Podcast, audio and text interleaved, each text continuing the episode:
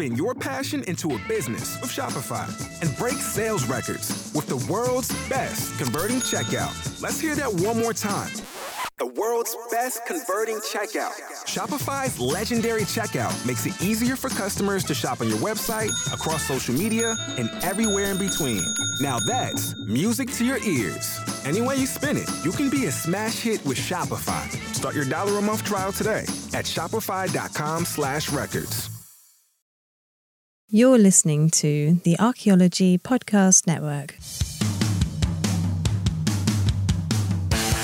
Hello and welcome to the Archaeotech Podcast, episode 197. I'm your host, Chris Webster, with my co host, Paul Zimmerman. Today we talk to Chelsea Colwell Pasch about a mechanical auger for archaeological prospection that she invented. Let's get to it.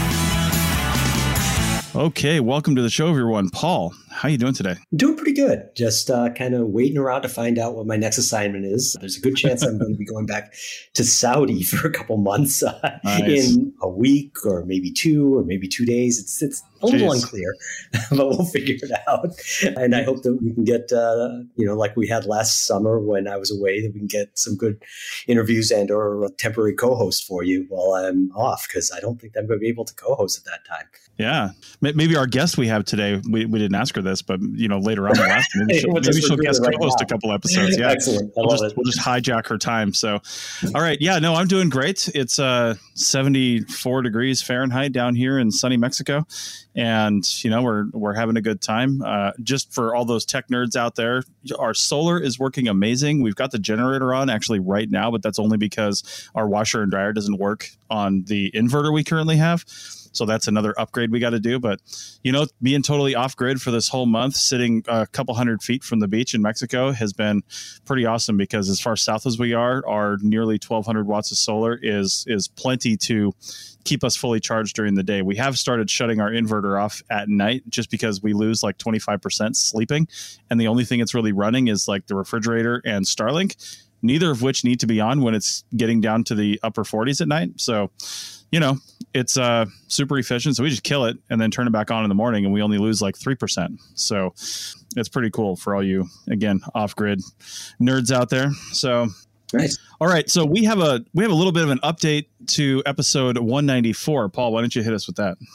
Yeah, so uh, got a really lovely email um, about a week ago from Brent Whitford, who was the primary author on the lead author on the article that we discussed in episode 194. And one of the things that I brought up was I wasn't quite sure how they got the kind of organic 3D modeling of the various strata that they were excavating when they also talked about in that same article about using uh, shape outlines uh, to cut out basically the, the term they used was cookie cutters. And so, amongst other things in the email he sent me, he explained their methodology and I got permission from him to quote directly out of the email he sent that I think would be useful to anybody listening to this that wants to go back and uh, and understand a little more detail how they do such really cool work. So here's the quote says because we excavate each deposit, that is each context stratigraphically as suggested by Harris, the true top and bottom of each individual deposit is captured in one or more models. We also hmm. then have their organic sides modeled, such as when we cut them out from a unit model, it captures their actual shape. To provide a basic example, say we make a model in which the top outline of a pit are visible.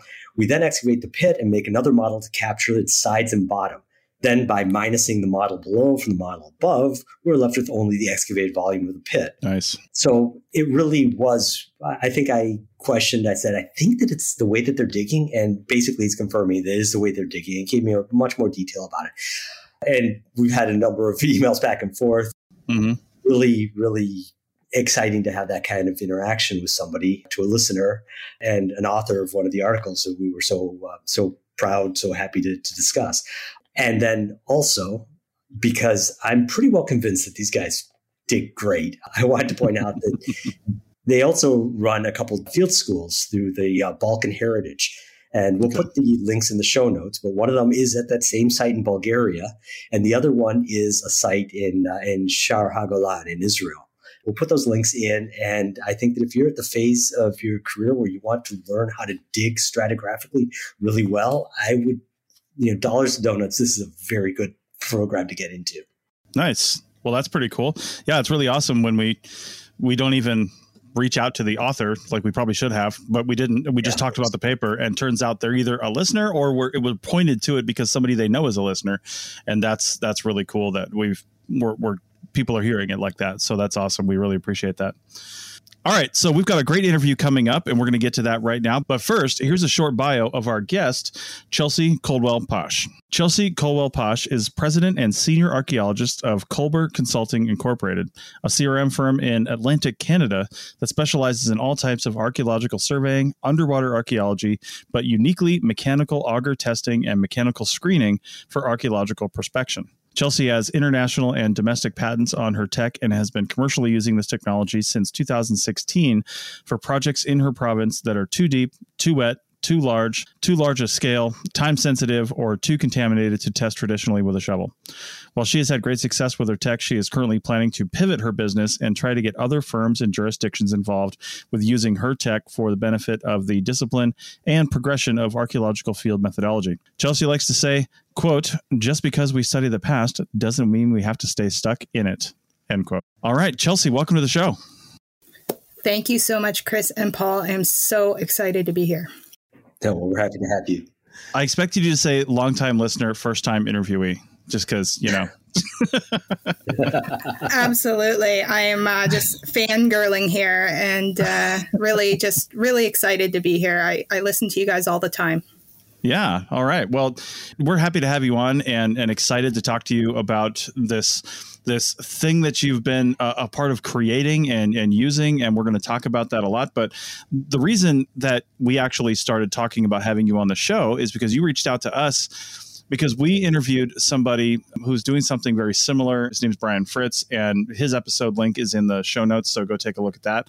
But you were like, hey, this is great here's what I'm doing and let's talk about it. And and so that's what we're going to do. So why don't you just give us a just tell us what we're talking about. What is this machine that you've you've invented then and what does it do?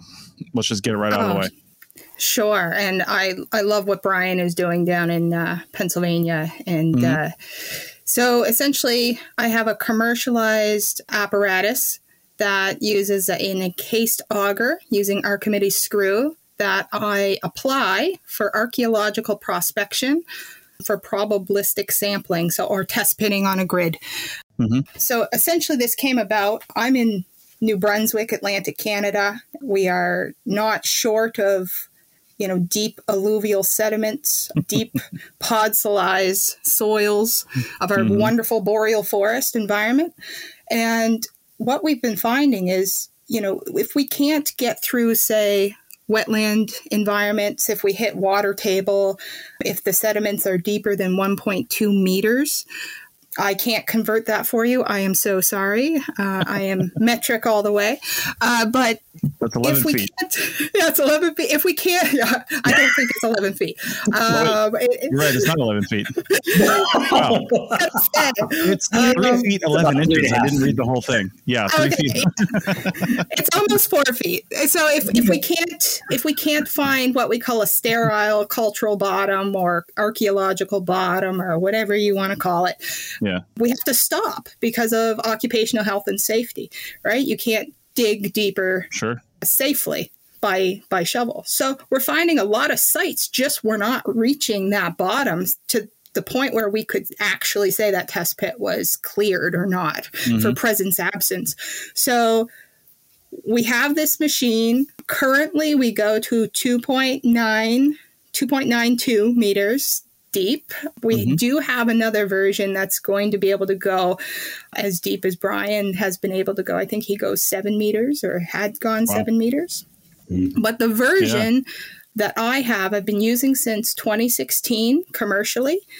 It, it has surprising additional applications rather than just deep testing. For instance, I can excavate and process a test pit in just about seven minutes. The, nice. the most we've ever done in a day is about 413. Mm. And we can do peat bogs, salt marshes. We can test in the water column or in the seabed or, or, or riverbed. We can we can dig through concrete for the most part, asphalt, uh, gravel. Yeah, so we, we've kind of found also like great application for contaminated sediments. So if you're working on, say, a decommissioned lead smelter, something like that, where you definitely don't want to be handling mm-hmm. the contaminated soils, this kind of removes the people from from the actual hole and you know you can set up processes but we've just found all of these applications that weren't necessarily what we originally had created this for, but just kind of like a kismet of of oh yeah, we can totally do that project because the alternative guys is just watching an excavator dig through stuff. Yeah. Right? That's monitoring. That's what we're all used to. No one's going to tell you that monitoring is the best way to find an archaeological site. Right. It's just not. So I'm saying, hey, let's test it. Let's test it all. Too deep, mm-hmm. too big. You know, you got to do it. You have a tight timeline. Rescue archaeology, like we can we can get it done, and we we've shown that we we definitely have. That's that's awesome and impressive the the volume you can do and the the number of basically shovel tests that you can do well auger tests i guess that you can mm. do or testing uh, units so in this first segment i really want to paint a picture as we talk about the rest of it for the rest of the show I want to paint a picture of, of like what this thing looks like. How can you move it so quickly? Like what what is this thing? Is it mounted on something and you and you move it around? Hmm. Like like tell us what it kind of looks like. And and of course, if you got some links, of course we will link to all this in the show notes so people can click on those and go see what you have. But you know, for the show here, what does it look like? Sure, I'll paint the the picture as best I can. I'll I'll channel my inner author here. Sounds so good. lean back, close your eyes, picture a, a beautiful cat 279D uh, skid loader or skid steer track loader, whatever you you call it for where you're from. They're all uh, I think about, has, really. Yes, so, exactly. I mean, yeah. and picture the tracks being landscape tracks. What that means is they have a larger footprint, which mm-hmm. minimizes how much weight is distributed on any one point. So. Oh my skid steer can actually drive across a golf course without rutting it or tearing up sod. Jeez. So that's important because there's always this misconception that equipment plus archaeology equals not not a great look. Right. And for the most part that's true. But there are ways to to mitigate that that damage. So we have our skid steer, skid loader. On that you're going to have a cradle and that cradle has what we call the pumpkin or the planetary driver. It's a high flow system. And then there's a there's two arms that hold a tube, a cylindrical tube. And inside that tube is a specialized auger bit that has flights that are angled just so that the actual only impact you have on the ground is the edge of the auger that is at, at an extreme angle that slices initially into the dirt and then it actually pushes the soil up the auger flights like an escalator. So it's mm. not like a screw where you're actually like displacing material or it's not a blender, you're not mixing material. You know, we've had you know, essentially peat cores come out of this encased auger system completely intact. Wow. The the auger itself, the, the case has water jet cut holes that are to our regulatory standard size screen of one quarter inch. That's the only time you'll hear me use imperial measurements. And yeah, so essentially what it does, it's 60 centimeter diameter, that's almost two feet. So in New Brunswick, we actually have very, very strict, or I guess we would say rigorous regulatory requirements for archaeology. Some would argue we're probably the most regulated in the, the country, perhaps even the the continent. Mm-hmm. You know, our test pits are 50 by 50 centimeter. They they must go to archaeological bottom or water table or that 1.2 meter cutoff. And for the most part, our grids are on five meter or 10 meter grids. We have a predictive modeling system that we essentially have to prove we don't need to test as opposed to be subjective in saying why we think testing is required. The default is always to test. So this gets a lot of use. The 60 centimeters is slightly larger than our regulatory requirement. So over testing is never bad, especially when it doesn't mean more work. Chelsea, did, did I get this right then? Your description of the machinery, it sounds to me like even though you're using an auger bit as the, the, the cutting blade, it sounds like you're basically using it for coring, right? So that you're not mixing up the materials inside. Is that a, is that a fair description of what you're doing with it? I think that's a pleasant side effect that because we do presence absence testing, so not necessarily getting the you know core perfectly intact because we don't mm-hmm. have the system at the, at this point where we can say open up the encased auger and see that core intact because what goes in must come out so as we as we bring this material up into this encased auger there is mm-hmm. quite a lovely selection a buffet if you will of different screening methodologies that must apply to the the test pit so you know, we, we do wet screening, we do mechanical screening, we do hand screening, and we even just this year we purchased what we call a drum screener. Mm. And it's really about uh, trying to mitigate the problems you create when you dig just really deep consistent that's another wonderful thing about this is every test pit is literally the same size mm, every yeah. test pit there's not going to be a variation between you know jimmy and, and bob who dig 50 centimeter test pits, but Bob's is 55 and Jimmy's is 37. But, you know, we're going to get a really consistent probabilistic sampling yeah. grid. Mm or the shapes where one's a bathtub and one's a point, right? Some people can dig good holes and some people can't.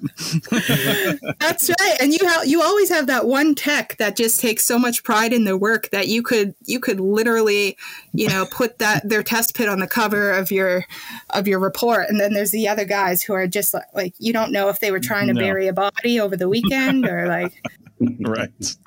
right. All right. Well, with that, I think we've got a good idea what this thing looks like and what it does. Let's continue this discussion on the other side of the break. Back in a minute. Waiting on a tax return? Hopefully, it ends up in your hands. Fraudulent tax returns due to identity theft increased by 30% in 2023. If you're in a bind this tax season, LifeLock can help. Our U.S. based restoration specialists are experts dedicated to helping solve your identity theft issues and all LifeLock plans are backed by the Million Dollar Protection Package. So we'll reimburse you up to the limits of your plan if you lose money due to identity theft. Help protect your information this tax season with LifeLock. Save up to 25% your first year at LifeLock.com slash aware. You've worked hard for what you have. Your money, your assets, your 401k, and home. Isn't it all worth protecting? Nearly one in four consumers have been a victim of identity theft. LifeLock Ultimate Plus helps protect your finances with up to $3 million in reimbursement. LifeLock alerts you to identity threats you might miss, and if your identity is stolen, your dedicated U.S.-based restoration specialist will work to fix it. Let LifeLock help protect what you've worked so hard for. Save 25% off your first year on LifeLock Ultimate Plus at lifeLock.com/aware. Terms apply. Hi, welcome back to the Archaeotech Podcast, episode 197. Today we're talking with Chelsea Colwell Pasch about an as yet unnamed augering device that she has invented and patented and uh, and is telling us about right now. Um, Chelsea, I want just kind of curious there. We ended the last segment and you two were joking about all the kind of crazy shovel test pits we've seen over the years. And I will yeah, admit to having made some of those myself. we all have. and so I was wondering, the, the, your your device is it intended to be a one for one replacement of STPs? Is it trying to meet some slightly different need in CRM work? Sure, that's a that's a great question. The the impetus for for this machine was essentially to address the deep testing that we've been encountering more and more here in New Brunswick. We are the the province of of rivers and wetlands, and you know it's it's heartbreaking just to to dig a, a lot of holes just to know that you're going to have to stand there and watch an excavator dig through it anyway. So we've kind of organically grew into other applications. So, say there's a project that has a very tight timeline, and there's maybe six or seven archaeologists in my province. So when something really big needs to happen, it's not like there's massive amounts of options to get things done on, on the scale that's they sometimes need to get done on. So you know, those were kind of what I thought were going to be one offs, you know, because I, I do shovel testing, I do underwater surveys, I do monitoring and, and pedestrian surveys, I, you know, and the mechanical was a very small portion of our offering of, yeah. uh, of, of services. But it, it kind of, it kind of grew into, you know, we had a project that was 10,000 test pits that hmm. was completed in 73 days. Jeez so it, it, it's a lot. It's it and and that's kind of a you know I have a great team. I have a very ambitious, competitive streak with myself. Like, okay, guys, we did this many yesterday. How many can we do today? You know, and that's probably like my my team are probably like, oh my god, like she's gonna literally try to kill us. And you know, that that's the thing is I'm right there with them. I'm with everyone. I'll be the one with the shovel trying to egg people on, see if I can do one more than, you know, the 20 something rugby player. But it's definitely grew into these different applications because the option that's left on the table is just watching an excavator dig through things. So the regulator has been very open to this technology essentially we got a, pro- a pilot project with them and pretty much for the first three years of using this equipment everything we've pulled out of our auger and our screens has gone directly to the regulator to ensure that we're not out there just mangling artifacts and destroying context and all of that stuff. So, you know, we we had a very very nice review of all of the artifacts we've ever taken out of the machine, our breakage rate is less than 1%, hmm. which, hmm. you know, shovel testing can be upwards of 26% artifact breakage, you know, because there's yeah, no there's no gentle way. you know, there's no gentle way to dig a hole, whether it be yeah. by hand or machine. It's just this machine we're just using Archimedes screw. It's just sucking up, but also pushing, using the soil to push the material up the flights. So there's only really one point of, of impact, whereas a shovel, you're just, you know, if you're anything like me, you're going at it like, you know, nacho yeah. dip at a party. you know, I, I'm just wondering with with that description of you know the screw and, and just kind of like pushing the dirt up I, i'm obviously thinking of some areas where i've dug before where it was just like you know a heavy amount of roots and things like that. Would this handle that kind of environment or is it is it really well suited for the the sort of peaty environment you've got up there? You mentioned the like ancient boreal forest but like what remains and how does it handle that kind of thing if you've tested in those environments? So just for root cutting alone, this is worth using we yeah, honestly, if you've ever had to buy a mini pocket chainsaw mm-hmm. to, to cut the roots out of your test pit, this thing essentially just gives them a nice uh, nice little snap and and they're gone. Nice. Yeah, we like I said, we were uh, Cyndi Lauper. That would be a really good name. I love it. That's what I actually call my my hand loppers on site. Is good old Cindy. Yeah, we all do. yeah. yeah, girls yeah. just want to have fun. Um, but yeah, these this machine essentially just uh, cuts the roots. We've dug through asphalt, like driveways and things like that. And, and all we do is we kind of just take the cap off. So if you can imagine us digging down until we get, you know, either the, the side cap or the gravel, the fill, the asphalt. Then we take the auger to the side and we reverse the rotation. It falls out the bottom, and then we try to to keep all of the uh, the cultural sediments kind of in in one go. But uh, a normal auger, if you can picture like a post hole digger or something, you know, it, it creates this ant hill mound kind of at the top. That's the whole point is you you dig down and you bounce mm-hmm. it up and mm-hmm. down, and all the material kind of ant hills the top. You look like you got a mm-hmm. little volcano there. And all this this encasement does is it, it keeps it in the auger. It allows you to transfer it to however you are going to be screening it. Like I said, we have a, a bevy of, of ways we can do that. Mm-hmm. I, I'm not ashamed to say like this is really a, a simplistic innovation. It's a, it's a really simple model. There's nothing here that's that's super um, like super out of this world. You know, it's not going to take anyone to the moon. It's not complex, and there's something to be said. You know, if you've ever worked on on old trucks or old motorcycles, you know, there's something to be said about not having to worry about uh, computer systems and and getting a little grease on your on your hands and and a quick weld to do a, a simple repair is a lot easier than a, a laptop and an ethernet cable or although there there are people out there I hear that really enjoy computers and coding and things like that. So I mean I won't judge them on it.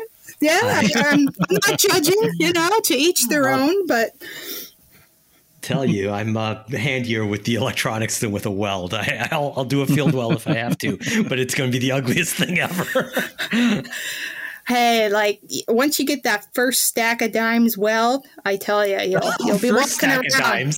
yeah, yeah. Uh, I don't think I've gotten a single dime yet, but that's that's a different conversation. Um, I, I wanted to ask you, you know, you'd mentioned this extremely low breakage, but you also talking about how good the tool is for cutting through roots. How does it? How how do you get something that can cut well without breaking the artifacts that you find? I'm, I'm curious how that works mechanically.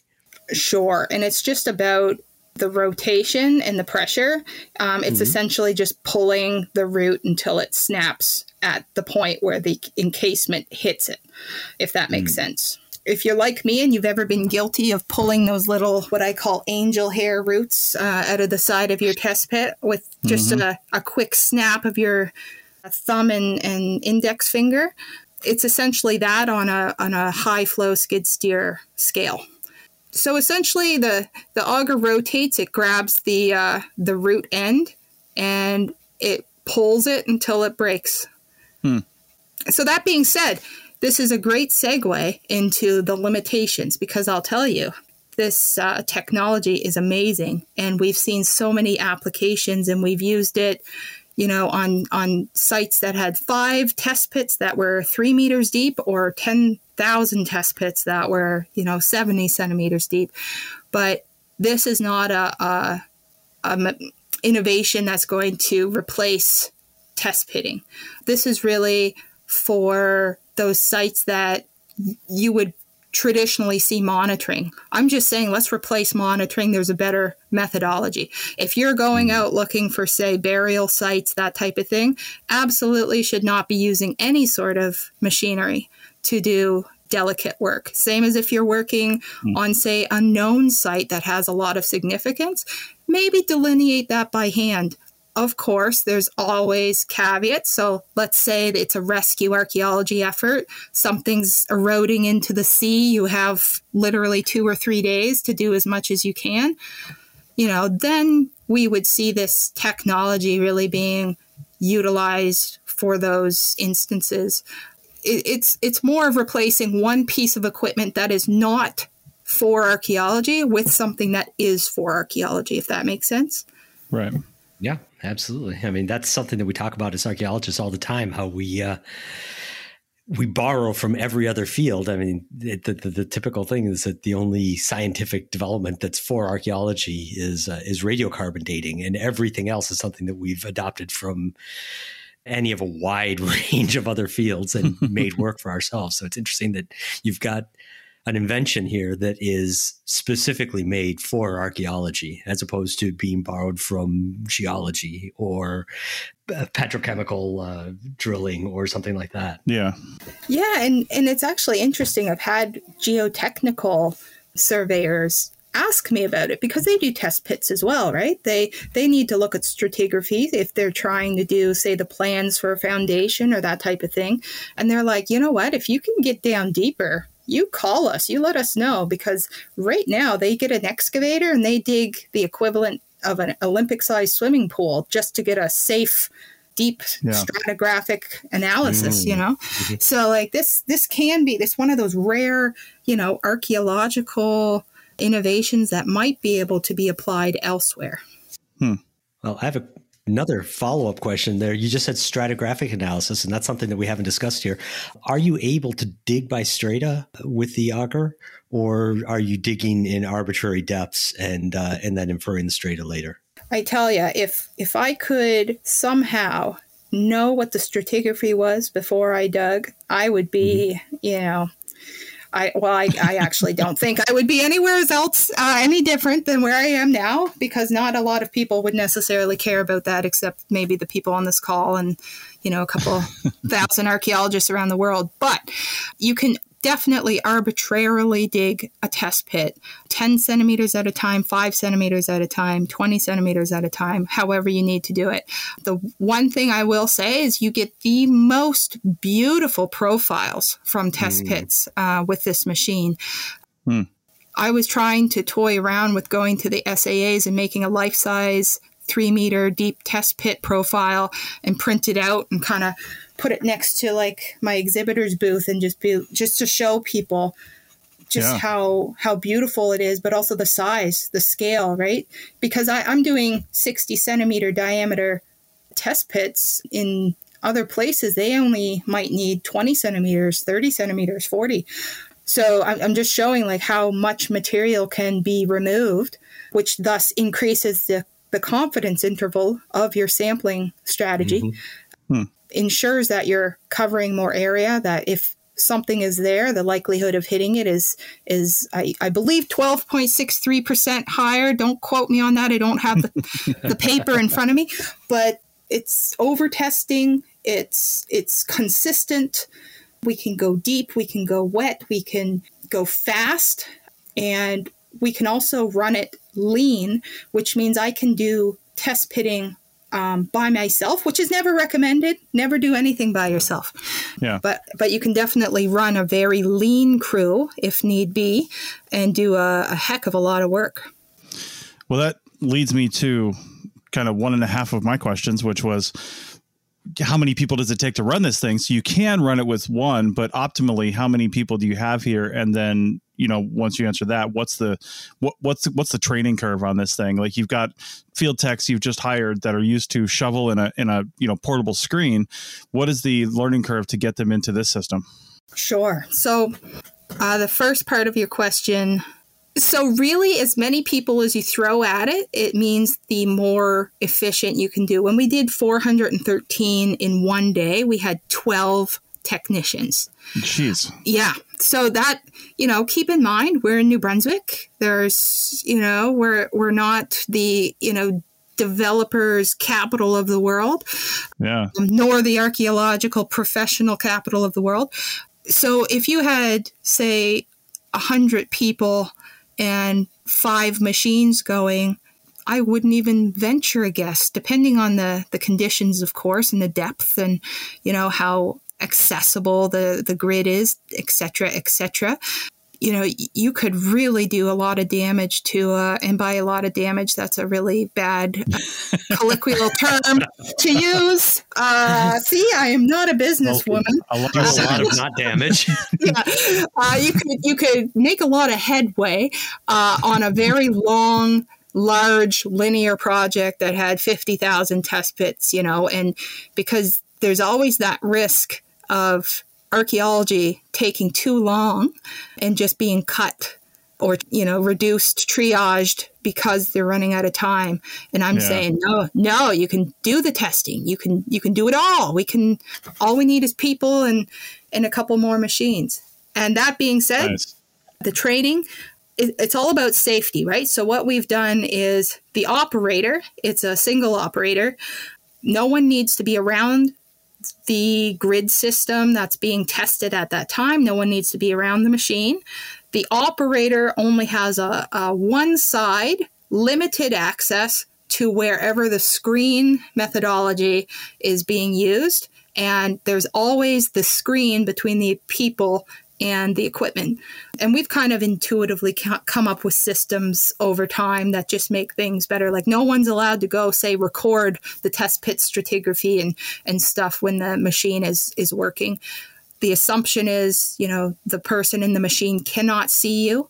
So you have to be the person taking care of your situational awareness at all times. But we've we've come up with systems where all people have to do essentially is screen the material for the most part. 99% of all the crow, all they do is they wait for the next test pit to come and they screen through the material.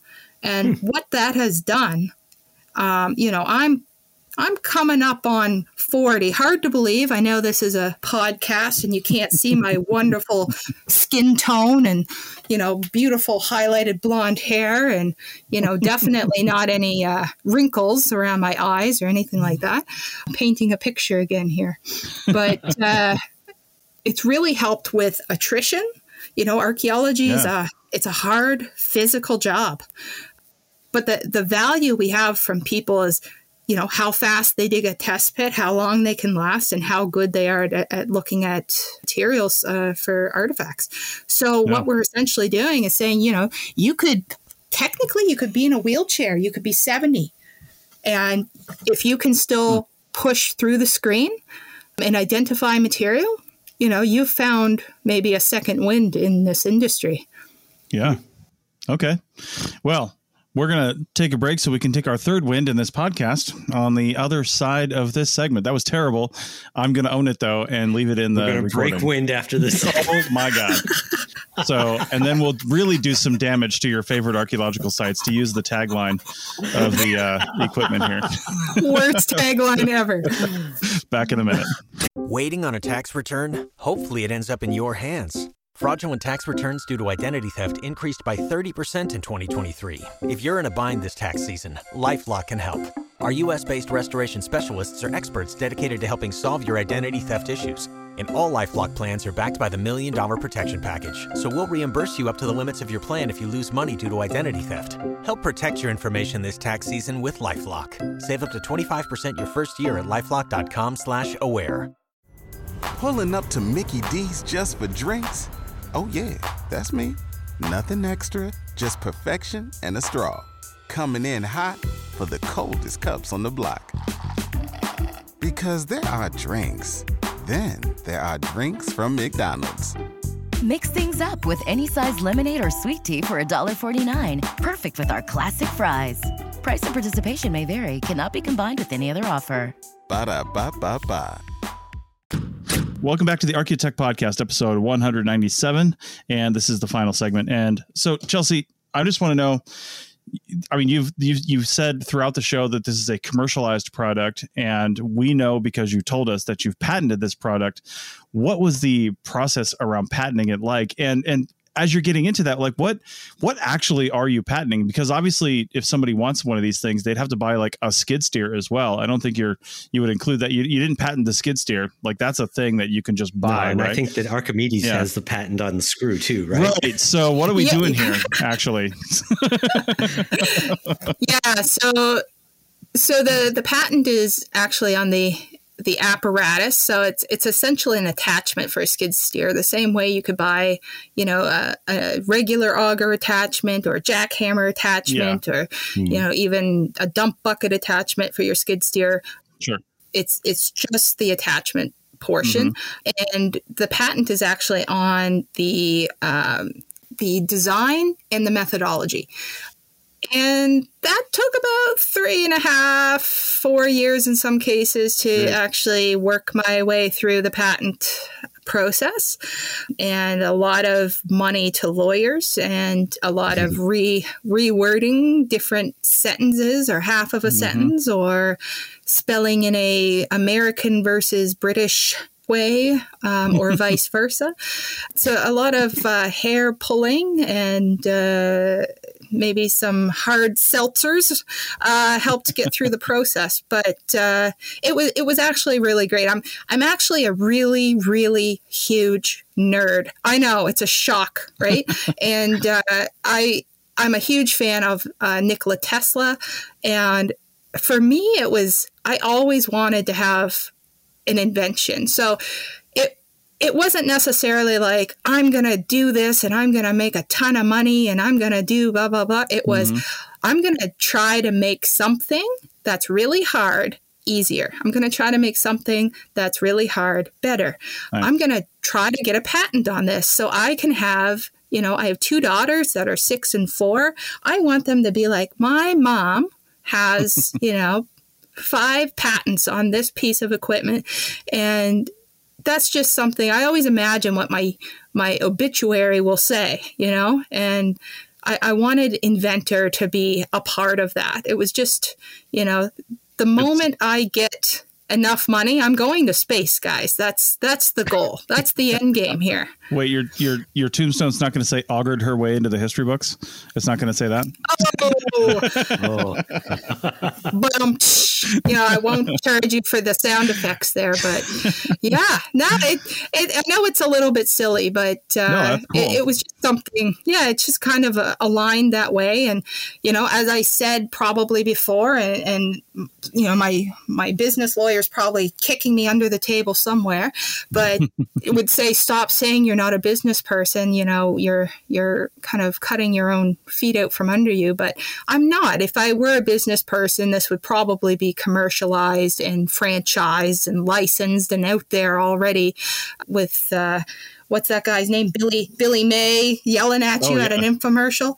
Yeah. so yeah. Nice, nice. Well, you know, I mean, it really does behoove people to stay in their lane, to be honest. We talk about that from a scientific standpoint on the show all the time. It's like, you know, why hire an archaeologist to do your, you know, I mean, I mean, insert weird technology here when you can hire somebody who really knows what they're doing with that thing, and the archaeologist should mm. probably understand it from their project standpoint. But it goes the same way with with business. I mean, I run a small business, and do I do my own bookkeeping? Not if I want to stay out of jail. I don't. So, you know, I I have two fantastic ladies. One's my bookkeeper, and one's my accountant, and and they keep me honest. So and keep my books honest, and because I don't know how to file all that paperwork, and I don't want to know. It's just something I don't need. So, I totally totally understand being the uh, the inventor side of it. Did you patent it in the U.S. and in Canada? I did. I have uh, yeah. uh, U.S., Canada, international, UK, Europe, and Australia. Wow, that's yeah, awesome. I wanted to to cover all the bases. Yeah, that's fantastic. That's fantastic. What are the next steps towards the commercialization process of this device? Number one is probably uh, stop degrading myself in in public. um, number two, I'm working on a white paper right now to essentially just use all of the the amazing and crazy case studies just from my tiny little corner of the world to really show the vast utilization that this technology can bring to the field of archaeology because I, I honestly cannot be the only person that would benefit from this especially when I know, I just know that, you know, the industry down in the US is just massive. Yeah. And we're coming up on a huge restriction of archaeologists who can hold permits, you know, mm-hmm. in CRM. How are we going to deal with this increase of cultural resource management work coming in, but a decrease in archaeologists who can do it? Yeah. You know, this this could be a, a perfect time. Indeed. Yeah, I mean, there have been a lot of discussions lately about the uh, difficulty of finding field techs and you know getting people to work on projects or long-term viability of, of individual field techs uh, is staying in the field. So I suppose if you find some way of mitigating that from the business end, mm. that's useful to the field, especially if you do so without reducing quality, right? Because mm-hmm. that's always the fear: is you get rid of people, you reduce quality. If you can do it while maintaining, you quality and i'm thinking of quality because i'm in the middle of writing a paper right now about uh, field surveys and a lot of the, the literature that i'm reviewing has to do with you know with visibility and obtrusiveness and you know what percentage of things are seen by different people depending on mm-hmm. the ground cover and whatnot so anyhow so if you can at least regularize and standardize that and say you know mathematically that yes we can get this guaranteed that that's an interesting step forward. Now, I know this because we had a little bit of a pre-recording discussion, but you said earlier, you said six or seven archaeologists in the province. I don't know if you're um, if you're being a little hyperbolic there, or if there really are that few. I mean, I know there are only like sixteen or seventeen people in Canada anyhow, so I might be right. I know that for a fact. Yeah. uh, and I wanted to mention that we we know one that you've worked with, that you work quite closely with, who is uh, Cora Woolsey, who was on this podcast just about a year ago on episode 172 discussing the company Archaeosoft and the Stratum software. And Cora was talking about increasing efficiencies in the field. And that's something that you're talking about. But just to be clear, this this uh, even though you two work together on in some respect. Your auger is addressing the same concerns, but not part of the same company, right? Correct. Yeah. So I'm actually uh, involved with uh, Cora and her Archaeosoft and Stratum software as a investor, because to be honest, her solution. It's important for me that it, it, it be solved because the problem with being able to, say, dig a lot of holes more efficiently and faster, it means that you're creating more data that needs to be recorded. And we have not come up with a way yet to meet the uh, the amount of um, so 413 test pits in one day. I don't know about you guys. Have you ever recorded 413 test pits in one day? Um, I've written 413 words in a day. I mean, you can't see it, but my thighs are the size of tree trunks because of the amount of squats you have to do.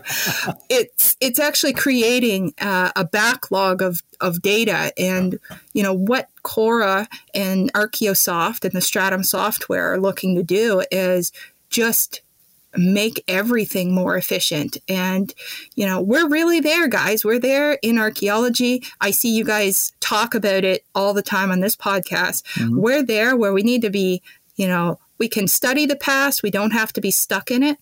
We can create software and innovative technologies specifically for archaeology, we are no longer relegated to the sidelines.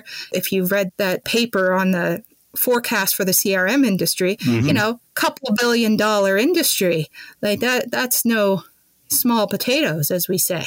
Yeah, and you know, I've always said from a business standpoint, you know, they're they're developers are never going to pay us more money to do this, right? Like we're always struggling just for contracts and and and and trying not to scrape the bottom of the barrel just to win projects, especially down here in the United States. So in order to make ourselves, you know, uh, make these projects a little more lucrative, we have to get better. We have to get more yeah. efficient and we have to find ways to not cut costs in an unethical way by paying people less and, and, you know, tripling up in a hotel room or something. We just need to become more efficient and use better tools for our job that, you know, may have an initial upfront cost, but looking at the follow on savings that you could make because of the increased efficiency is something that is really difficult for a lot of archaeologists to do. I mean, I've been involved with software before before and, and different software programs in the past the, the math is there, but it's almost impossible to yeah. convince some people that are running companies that you can actually save money in the long run by by doing this. And it's it's it's a real tough sell.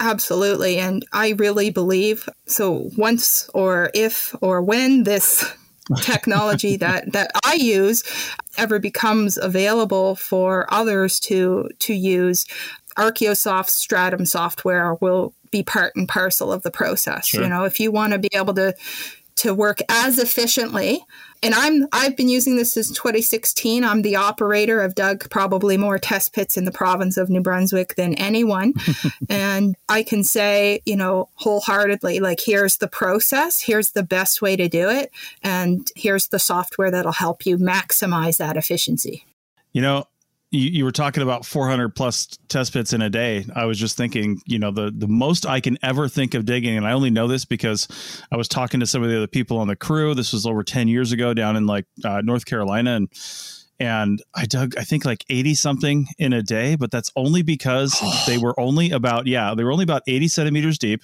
and they were all sand, one strat. Like you could literally put the entire wow. shovel test pit in your screen, lift it up and left with a pile of ceramics or something like that.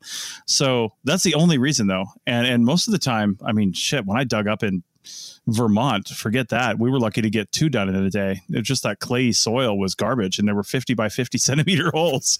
It was just so right, hard to right. dig.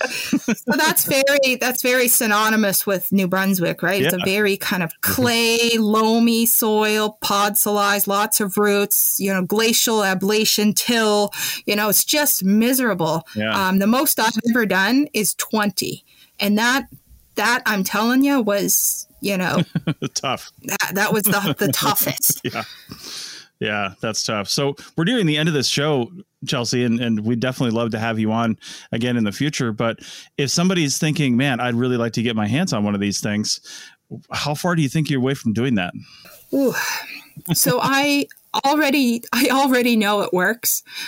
I'm in this very strange limbo of kind of reaction versus proaction, which means I'm I'm booked, guys, for the next two years, mm-hmm. specifically just with this technology, specifically just in New Brunswick. So my my life is a series of of field season to writing season to field season to writing season and somewhere in there see my children and my husband and all of that stuff but I, I, am making an effort this year as part of my, you can't see it, but I'm doing those horrible finger quotations strategy for Colbr, my company, to get it out there, get this white paper out so people can see the case studies we've used in New Brunswick, talk to more people like I'm doing right now, because I'm actually uh, just a, one of those horrible hermit introverts that that doesn't really like people. And so uh, out of my my uh, shell right now but talk to people. And if if someone has a project that they think the excavator that they would watch going through a site could actually uh, be replaced by doing the systematic sampling or or prospection of their their area with this equipment reach out to me. I would absolutely be tickled pink to see this on any other project anywhere else in north america because the name of the game is just bringing the entire discipline into the the future. We've put people on the moon guys. We're rucking up with with shovels and screens and being like, "Hey, guys, give us you know three months and we'll get it done." And the bird surveyors have heat-seeking drones, and they're done in 20 minutes. So we we have to catch up. Yeah. That's great. Let's up. Let's uh, just wind this up then with um, with a quick question. If somebody does want to reach out to you, how best should they do so? And definitely, we'll put this links or whatever in the uh, in the show notes. But uh, what's your best way to be reached? Sure. Um, you can email me. It's chelsea.pasch at colbr.ca. That'll be down in the description below. I'm on LinkedIn. Um, I've got a, a, hefty followership of 1,000 people. So, you know, right. feel free to, to jump on that train of, you know, just my, my thought vomit going on to that and yeah, I have a website. It, it's you know arguably horrible. I am going to update it here shortly, uh, and by me I mean I'm going to pay someone much smarter than I to update it and and put some more of this stuff out there. Because guys, a lot of what I do comes with a lot of imposter syndrome. You know what what right do I have to to think that I'm doing something special or or that type of thing? I'm trying to to get out of that rut and and and just really say, you know, we've benefited of, from it here in New Brunswick. You know, we're a small corner of the world. Uh, this really needs to be on those very large scale projects, you know, pipelines and long mm-hmm. linear, mm-hmm. you know, highways, those types of things, those deep alluvial sediments that I know that Texas is very fond of, of having. You know, we need to we need to start solving the problems that you know our brothers and sisters and in uh, cultural resource management have been kind of butting their heads up against and it's out there. So we just need it to start getting used. So please reach out. Any questions? You know i'm, I'm hoping to be at the SAAs in oregon. Uh, i should have an exhibitor booth there. Colbr consulting booth 308 come and come and say hi I'll have a little model of the uh, the the skid steer and the auger attachment. I'll have some some handouts and some of our old posters and all of that stuff. And uh, I'll even sign something for you if you want. Like I said, I have a thousand followers on LinkedIn, guys. I mean, I'm some kind of, them, a big deal. Some of them are bound to be there. So just be yeah, prepared exactly. for that. one, one will be there. Yeah nice, nice. All right. Well, we're wrapping up this show. So I just would like to say to all of our listeners, definitely look down at your show notes, open up your phone and check out her contact information and contact Chelsea if you want to get more info on this and convince her to actually get this to where she can sell this to you because it needs mm. to be mm. out there. I mean, I've worked in 18 different states in the United States. I haven't worked in Canada yet.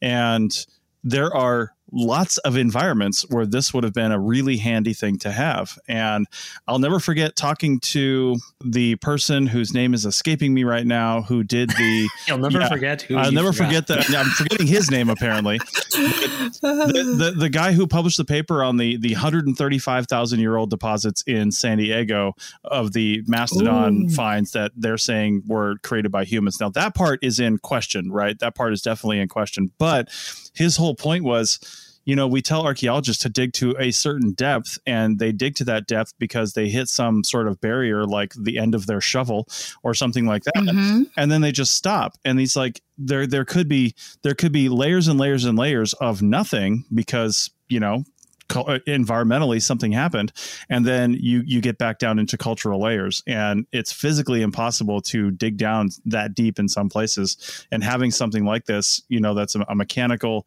you know auger like this that could gently pull all the material up for you and and and help you find these lower layers would be really great. And then even if it's not low, just the speed of the thing sounds amazing. So definitely lots of environments I've worked in where this would be beneficial. All right. Well, Chelsea, thank you so much for coming on the show, and I hope we can have you on again soon. I, good luck at the SAAs. That is a wild, wild event. I'm not going to be there this year, but it sounds like it's going to be, you know, people are people are gearing up for it. So it sounds like it's going to be a good one, and I hope you get a lot of contacts and people interested. Awesome. Yeah, thanks, thanks, so much, guys. Uh, wish you all the best of luck. Well, with that, thanks a lot, guys, and we'll see you in a couple weeks. Bye.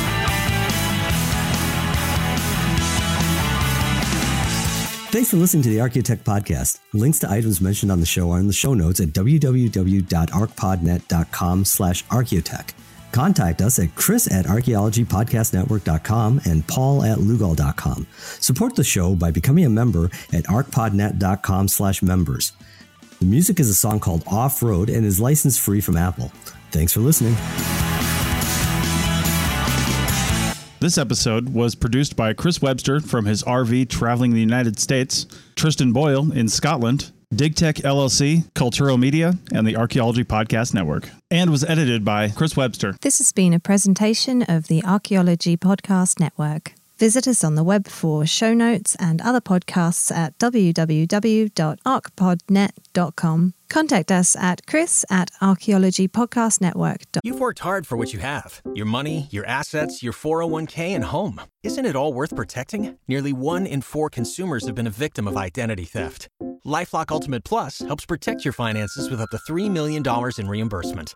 LifeLock alerts you to identity threats you might miss, and if your identity is stolen, your dedicated U.S.-based restoration specialist will work to fix it. Let LifeLock help protect what you've worked so hard for. Save 25% off your first year on LifeLock Ultimate Plus at lifeLock.com/slash-aware. Terms apply.